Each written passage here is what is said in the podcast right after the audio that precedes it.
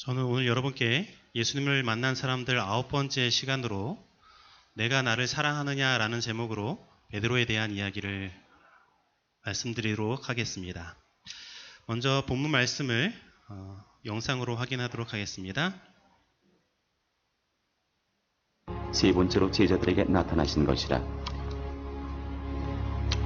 그들이 조반 후에 예수께서 시몬 베드로에게 이르시되, 요한의 아들 시몬아, 네가 이 사람들보다 나를 더 사랑하느냐? 주님, 그러하나이다. 내가 주님을 사랑하는 줄 주님께서 아시나이다. 내 어린 양을 먹이라. 예수께서 두 번째 다시 그에게 물으시니, 요한의 아들 시몬아, 네가 나를 사랑하느냐?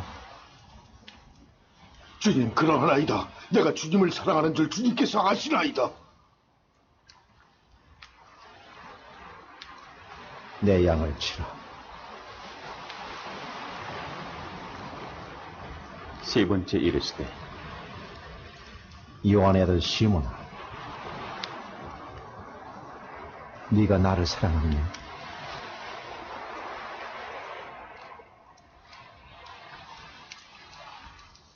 하시니 주께서 세 번째 네가 나를 사랑하느냐 하심으로 베드로가 근심하여 이르되, 주님, 모든 것을 아시오매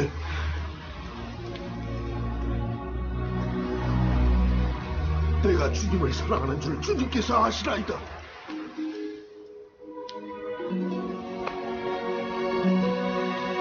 내 양을 먹이라.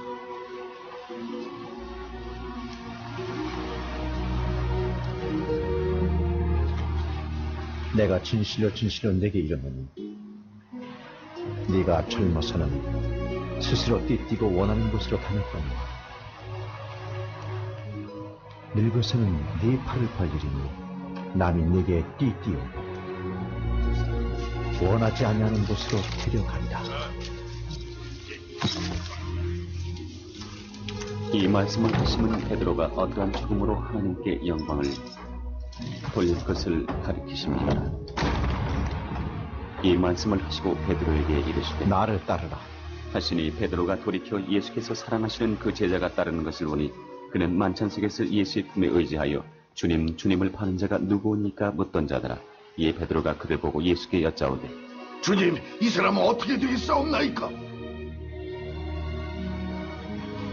내가 올 때까지 그를 머물게 하고자 할지라도 네게 무슨 상관이냐? 너는 나를 따르라. 이 말씀이 형제들에게 나가서 그 제자는 죽지 아니하겠다 하였으나 예수의 말씀은 그가 죽지 않겠다 하신 것이 아니라 내가 올 때까지 그를 머물게 하고자 할지라도 네게 무슨 상관이냐 하신 것이로라. 이 일들을 증언하고 이 일들을 기록한 제자가 이 사람이라. 우리는 그의 증언이 참된 줄 아노라. 예수께서 행하신 일이 이 외에도 많으니 만일 낱낱이 기록된다면 이 세상이라도 이 기록된 책을 두기에 부족할 줄 아노라. 여러분, 베드로가 누구입니까? 베드로가 누구죠? 예?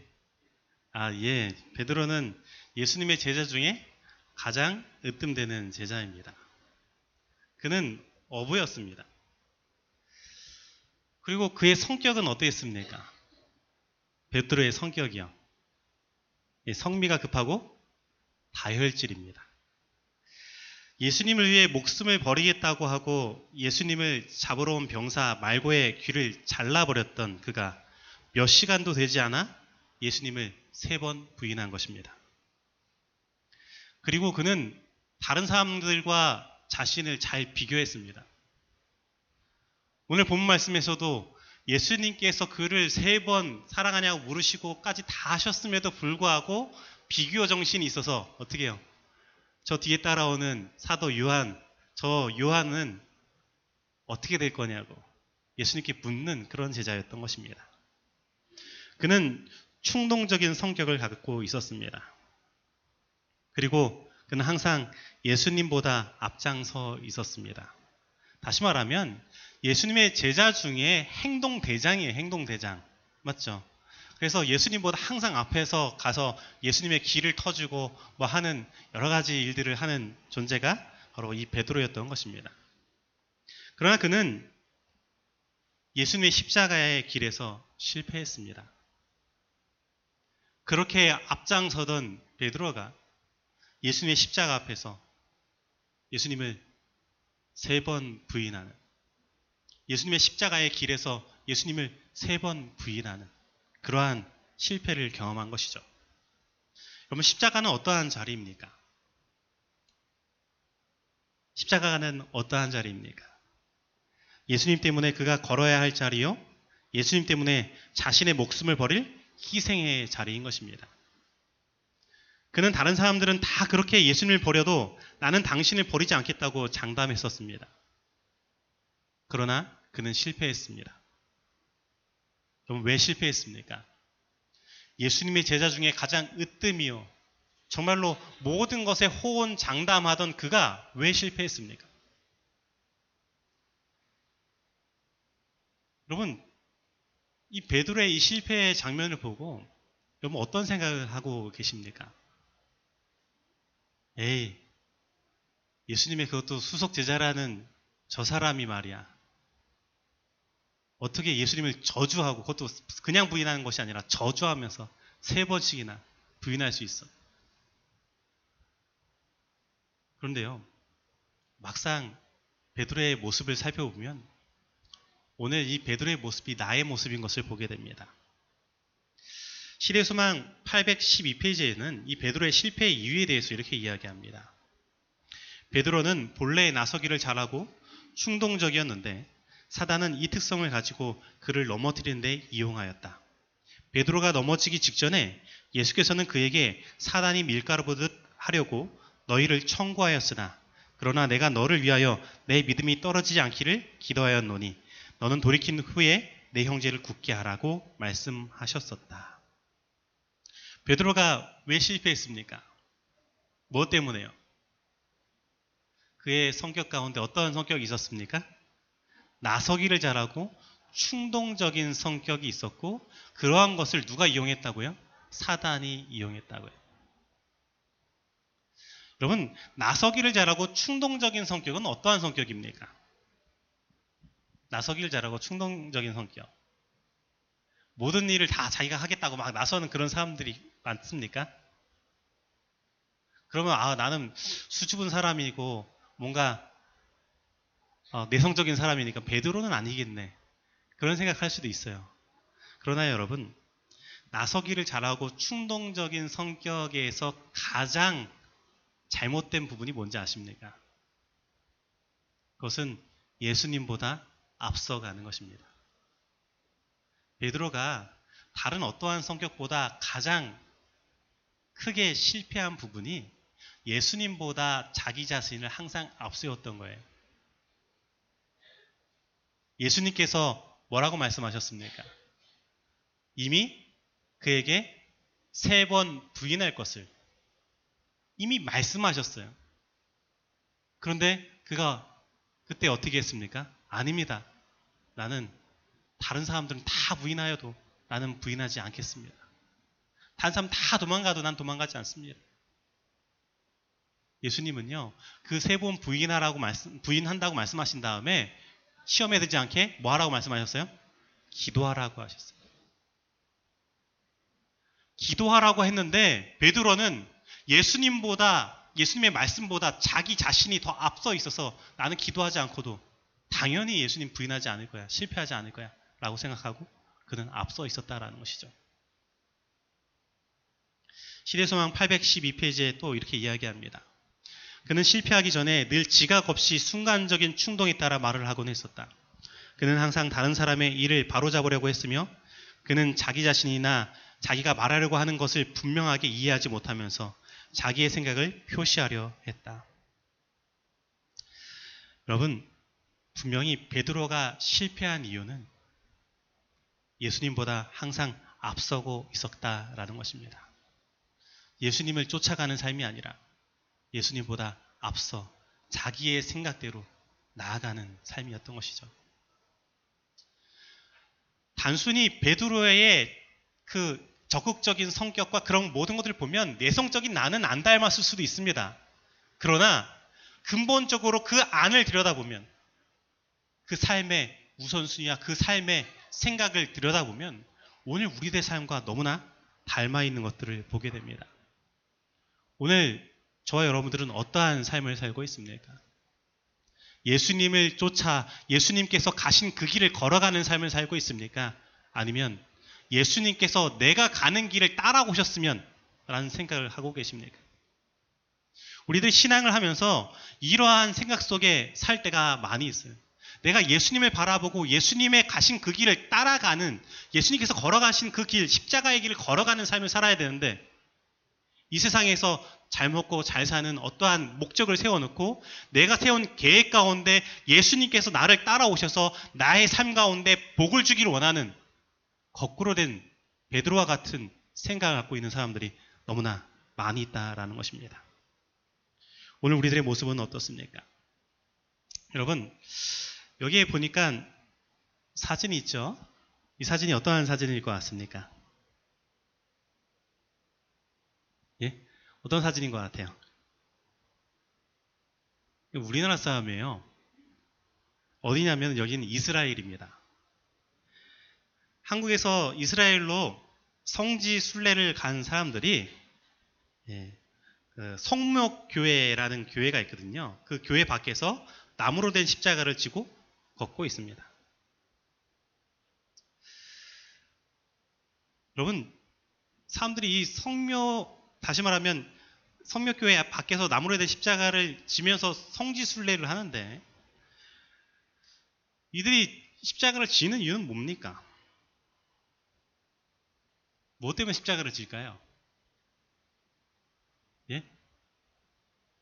아, 예수님의 입장을 한번 생각해 보고자. 예. 그런데요, 제가 보니까요, 많은 사람들이 예수님께서 지신 그 십자가를 저보고 이러한 일들을 해보지만 정작 삶 자체는 십자가를 지지 않는 것들을 보게 된다라는 것이죠. 다시 말하면 이들이 이 십자가를 지고 걷고 여러 가지 일들을 하지만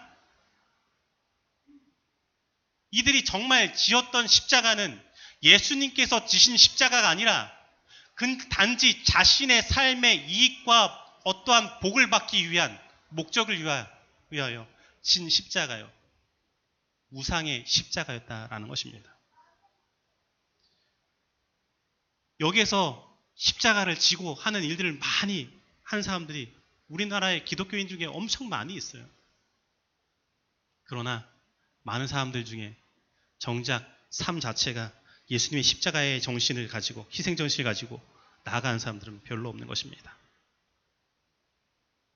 오늘날 우리들은 베드로와 같이 말로 예수님을 섬긴다고, 그분을 사랑한다고 말하지만 막상 희생의 자리, 헌신의 자리가 나에게 다가온다면 다 도망가 버리는 일들을 하고 있는 것입니다.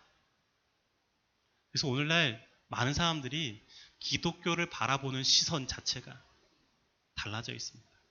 아, 저 교회는 예수님의 정신을 나타내고 사람들이 참 예수님과 같이 희생 정신이 많은 교회들이야, 저 많은 사람들이야 라고 말하는 것이 아니라, 기독교 자체가 너무나 이기적이니까 기독교가 아니라 개독교가 돼버리는 그런 현실이 오늘날의 현실인 것입니다.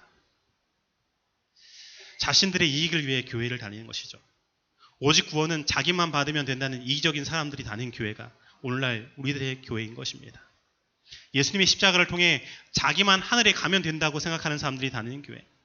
다른 사람들은 죽어가고 다른 사람들은 가난에 쩌들어 있어도 자기 자신만 잘 산다고, 잘 살면 된다고 생각하는 그런 마음으로 다니는 사람들이 있는 교회. 그 교회가 오늘날 기독교의 현실인 것입니다. 어느 한 목사님이 이렇게 한탄하는 것을 봤습니다. 많은 성도님들이 저 큰 교회가 이제 빚을 다 갚고 이제 헌당을 하였다는 이야기를 하자 이제 이 조그만 교회에서 헌신하기 싫어서 그 교회로 옮겨갔습니다. 사람들이 말합니다. 그 교회는 이제 사람들이 많고 커서 식당, 식사 당번도 몇 번 하지 않아도 되고 또 시설도 좋아서 편안히 교회에 다닐 수 있다고. 그리고 어떤 교회는 건축한다고 하니 교인들이 다 떠났다고 합니다. 여러분, 이것이 오늘날 이 교회의 현실입니다. 이 교회 자체가 정말로 예수님의 희생을 가지고 헌신하며 그분의 사랑을 드러내는 교회가 아니라, 내가 그 사랑을 실천하는 교회가 아니라 단지 나만 사랑받고자 하는 마음으로 다니는 교회가 이 교회의 현실이 되었다라는 것이죠. 오늘날 이 교회의 모습이 예수님을 부인한 베드로의 모습이고, 혹은 예수님을 가지고 장사를 한 유다의 모습과 별반 다르지 않은 것을 보게 되는 것입니다. 십자가의 자리에서 실패한 교회가 오늘날 기독교의 모습인 것입니다. 베드로는 예수님께서 걸어가시는 그 십자가의 길에서 실패했어요. 오늘 이 기독교에도 예수님께서 걸어가시는 그 십자가의 길 앞에서 실패하고 있는 것을 보게 된다라는 것입니다. 그러면 여러분, 오늘 저와 여러분들이 혹 그러한 삶을 살고 있었다면 어떻게 다시 회복할 수 있겠습니까? 어떻게 이 교회의 모습을 바로 찾을 수 있겠습니까? 오늘날 우리들은 어떻게 회개할 수 있겠습니까? 저는 오늘 이 베드로가 회개하고 변화되는 경험이 오늘 우리들이 나아가야 할 분명한 해결책을 제시한다고 생각합니다. 오늘 진정으로 이 베드로의 회복을 통하여 저와 여러분의 모습이 온전히 예수 그리스도로 말미암아 회복함을 얻는, 오늘 오늘 우리들의 모든 삶이 그런 회복함을 얻는 경험을 하게 되길 간절히 바랍니다. 오늘 본문 말씀에서 실패한 베드로에게 예수님께서 요구하신 것은 단 한 가지입니다. 실패한 베드로에게 요구한 단 한 가지. 베드로를 다시 세워지기 위해 그에게 요구하신 것은 무엇입니까? 어떤 것이죠? 베드로가 그 십자가의 길에서 실패했는데, 그 실패한 베드로를 다시 일으켜 세우기 위하여 예수님께서 그에게 요구하신 단 한 가지가 있어요. 그게 무엇입니까? 내가 나를 사랑하느냐예요. 내가 나를 사랑하느냐. 여러분, 오늘 우리들도 무너진 이 십자가의 자리에서, 이 교회에서 허물어진 이 십자가가 다시 세움을 잊기 위하여 오늘 우리들 가운데 하나님께서 요구하시는 단 한 가지가 있는데, 그것은 바로 내가 나를 사랑하느냐라는 것입니다. 시대수망 팔백십오 페이지는 이렇게 말합니다. 그리스도께서 베드로에게 하신 질문은 깊은 의미가 있었다. 그분은 제자되는 일과 봉사하는 데 있어서 단 한 가지 조건만을 말씀하셨다. 내가 나를 사랑하느냐고 말씀하셨다. 이것이 필수적인 자격이다. 베드로가 다른 모든 것은 소유했다 할지라도 그리스도에 대한 사랑이 없었다면 그는 주의 양떼를 돌볼 충실한 목자가 될 수 없었을 것이다. 지식과 박애정신과 달변과 감사하는 마음과 열심히 다 선한 사업의 성공에 도움이 되지만은 마음속에 그리스도의 사랑이 없으면 그리스도의 목사로서의 사업은 실패하고 만다. 여러분, 사랑이 무엇입니까? 사랑이 무엇이죠? 여기 보니까 지식과 박애정신이 나와요. 박애정신과 사랑은 다른 겁니까? 달변하고 감사하는 마음, 열심히 있는 사업을 하는 것, 그것이 사랑하는 것과 다른 것입니까? 여러분, 그것과 진짜 사랑이 다를 수 있어요. 우리가 겉모습만 사랑하는 것처럼 여길 수 있습니다. 내가 그 일을 하는 동기 자체가 예수 그리스도를 말미암아 일어나지 않은 것이면 그것은 진짜 사랑의 행동이 아니에요. 예수님을 정말로 사랑해서 나오는 일들이 아니면 그것은 진짜 사랑이 아니라는 것을 우리는 기억해야 됩니다. 그리스도를 사랑하는 것이 무엇인가? 여러분, 많은 사람들은 예수님을 사랑하는 것은 이웃을 사랑하는 것이고, 봉사하는 것이고, 헌신하는 것이고, 십자가를 지는 것이고, 여러 외적인 것들을 이야기합니다. 그러나 이것은 그리스도를 사랑한 결과가 되어야 되는 것이에요. 그것은 현상들이에요. 이것을 잘못 생각하면 거꾸로 착각할 수 있습니다. 내가 이러한 것들을 하기 때문에 나는 예수님을 사랑한 사람이야. 내가 하나님께서 보시기에 하라고 하는 모든 것들을 다 행하고 있기에 나는 예수님을 사랑한 사람이야. 여러분, 현상들을 보고 내가 사랑한다고 착각할 수 있어요. 그러나 하나님께서 원하시는 것은 내적 동기입니다. 내가 정말로 예수님을 뜨겁게 사랑해서, 내가 정말로 그분을 너무나 사랑해서 그분께서 하라고 하신 모든 것들을 할 수 있는, 정말로 열정적으로 할 수 있는 그 열정이 오늘 나에게 있는가라는 것입니다. 제가 저희 집사람과 함께 이렇게 사랑을 하고 나, 이렇게 사귀면서 하게 되면서 저희 삶이 변화되는 것을 보게 됩니다. 뭐냐면 삶의 우선순위가 바뀌어요. 뭔가를 사랑하니까 삶의 우선순위가 바뀝니다.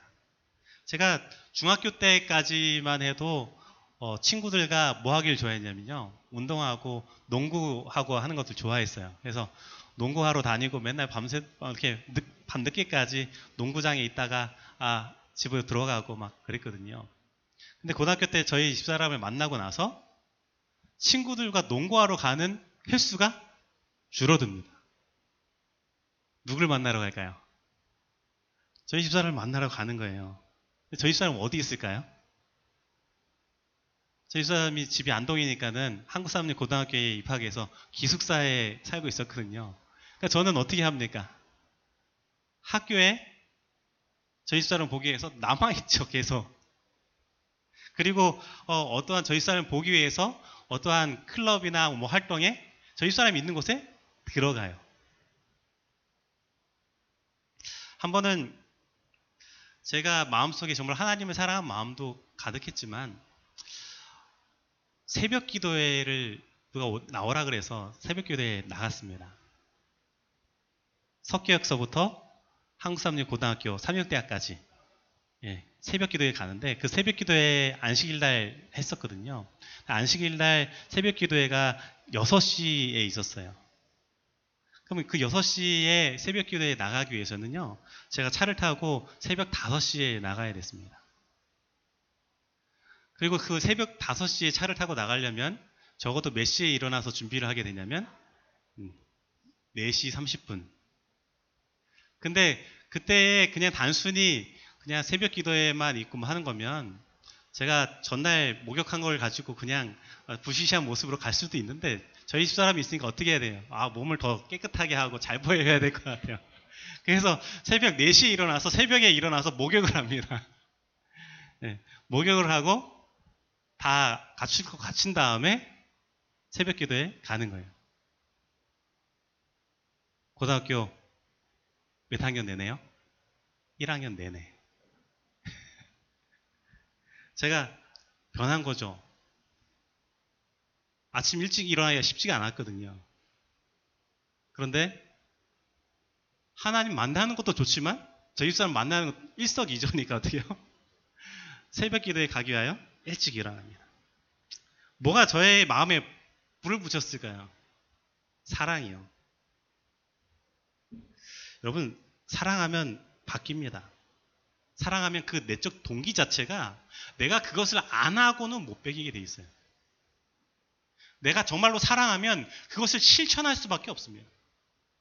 내가 정말로 예수 그리스도를 사랑하면 예수님께서 가라고 하신 것, 예수님께서 하라고 하신 것, 예수님께서 함께 하시고자 하시는 모든 것들, 그것들에 나를 두기를 원하는 것이고 나를 순종의 길로 가게 하기를 원하는 것이에요. 그분께서 원하는 걸 다 해주길 바라는 것이죠. 여러분, 사랑을 하면 그것을 하는 것이 힘들지 않습니다. 제가 한 번은 새벽 교대에 가다가 고등학교 때 공부도 하고 뭐하고 해야 되니까 너무나 피곤한데 새벽 교대에 가다가 차 안에서 코피가 나더라고요. 뭐 때문에 코피가 납니까?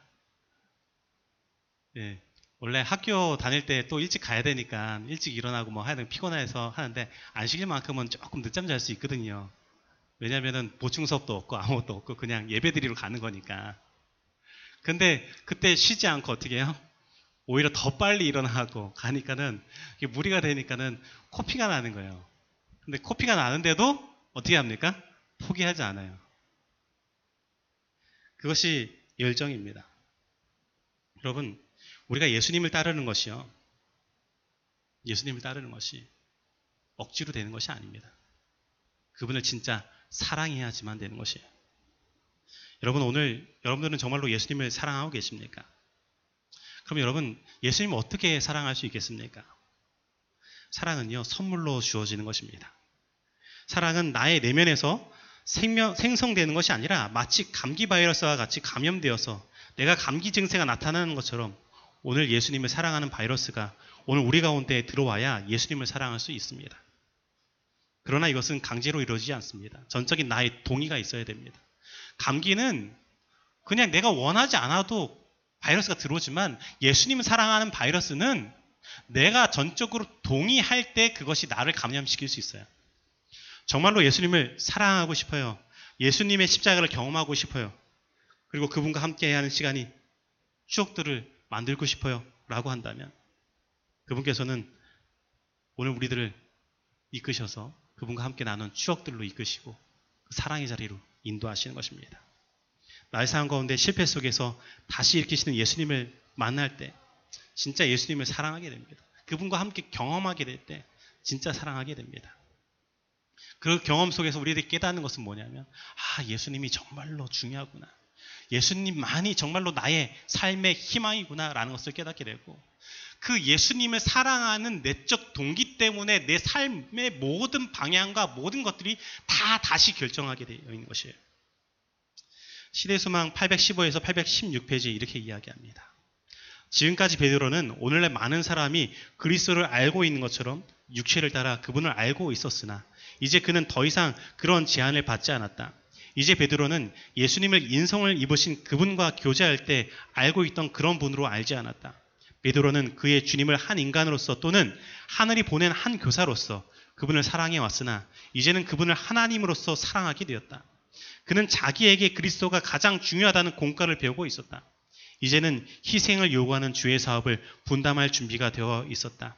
마침내 그가 십자가에 못 박히게 되었을 때 자기의 요구에 따라 십자가에 거꾸로 못 박혔던 것이었다.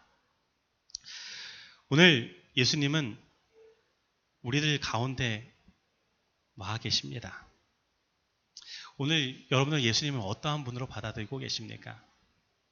베드로는 맨 처음에 예수님을 그냥 선생으로만 받아들였어요. 인간적으로 저분은 참 좋으신 분이야 라고 생각했을지 모르겠습니다.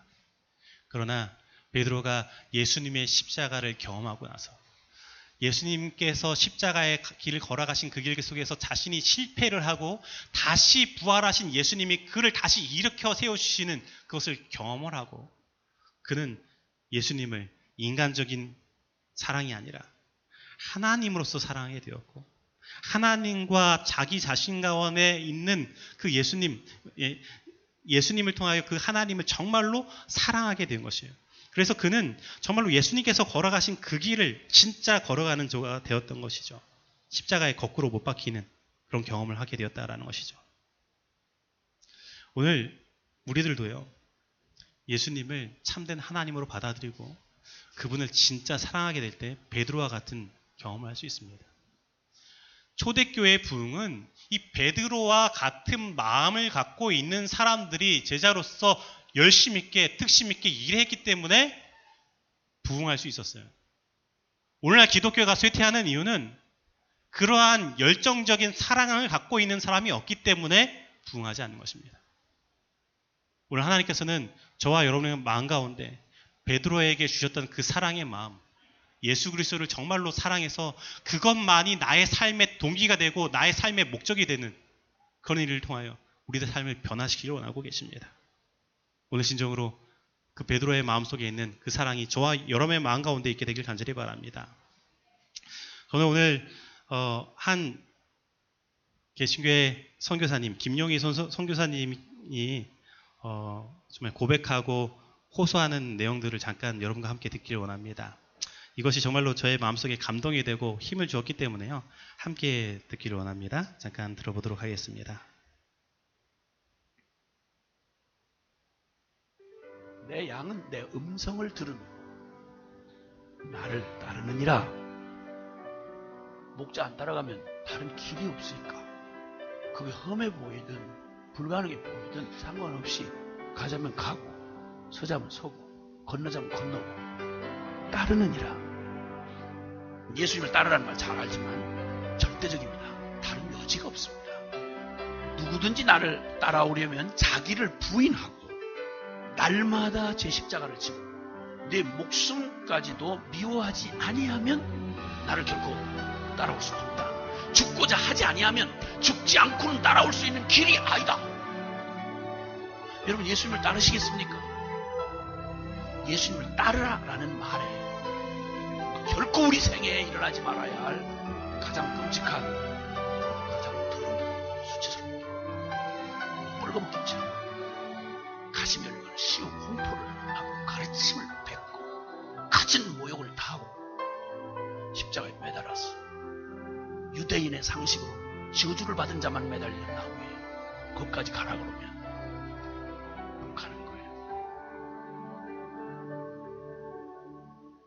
우리의 형편이 어떻든 어떤 상황이든 자다께서라도 물을 때 머리가 터져나갈 만큼 고민하다가도 나를 따르라 라고 말씀하시면 무슨 꼬라지를 하고 있다가도 따라야지. 주님이 나를 따르라고 하신 말에 덜도 더도 있을 수 없어요. 누구라도. 저 개인에게 묻는다면 전 여전히 주님 따르는 편을 택하겠습니다. 엎어지고 제껴지고 부끄럽고 별짓하여 난 주님 따르겠습니다. 더욱 따르겠습니다. 난 그게 밖에 없습니다. 우리가 어떤 은혜를 입었는가, 우리가 어떤 사랑을 받았는가, 저를 어디서 구원해 주셨는데 안 되면 엎어져서 주님 앞에 매달리고 내 가슴을 찢어야 될 일이지 다른 걸 말할 게 아무것도 없어도 그 사람들 예수님이라면 껌뻑을 넘어가더라. 고민하고 싸우다가도 예수님이 뭐라고 했다고 그러면 그냥 무릎 탁 꿇더라. 너덜너덜 깨지고서 주님 가자 그러면 가더라.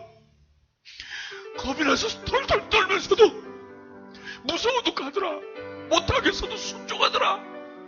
이런 말을 해서 우리 주님이 가장 높임을 받으십니다. 우리 주님이 가장 영광을 받으십니다. 예수면 다야? 예수면 다냐고?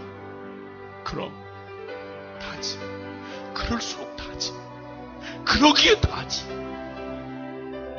어떻게 어디까지 이르렀든 상관없이 누구를 따를 거야. 지금 믿음을 취하자.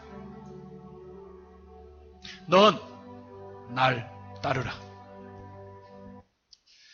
사랑하는 성도 여러분, 오늘 예수님께서는 우리에게 다시 물으십니다. 내가 나를 사랑하느냐? 오늘 진정으로 예수님의 이 물음에 베드로와 같이 내가 주를 사랑하는 줄 주께서 아시나이다 라고 대답할 수 있는 저와 여러분이 되길 간절히 바랍니다. 오늘 우리들의 이 대답이 진심이 될 때, 우리들 마음 가운데 예수님을 사랑하는 마음이 정말로 가득 차고 정말로 모든 삶의 동기가 그러한 사랑의 마음이 될 때 우리들은 뜨거워질 수 있습니다. 오늘 진정으로 그런 뜨거움을 경험하는 저와 여러분이 되길 간절히 바라면서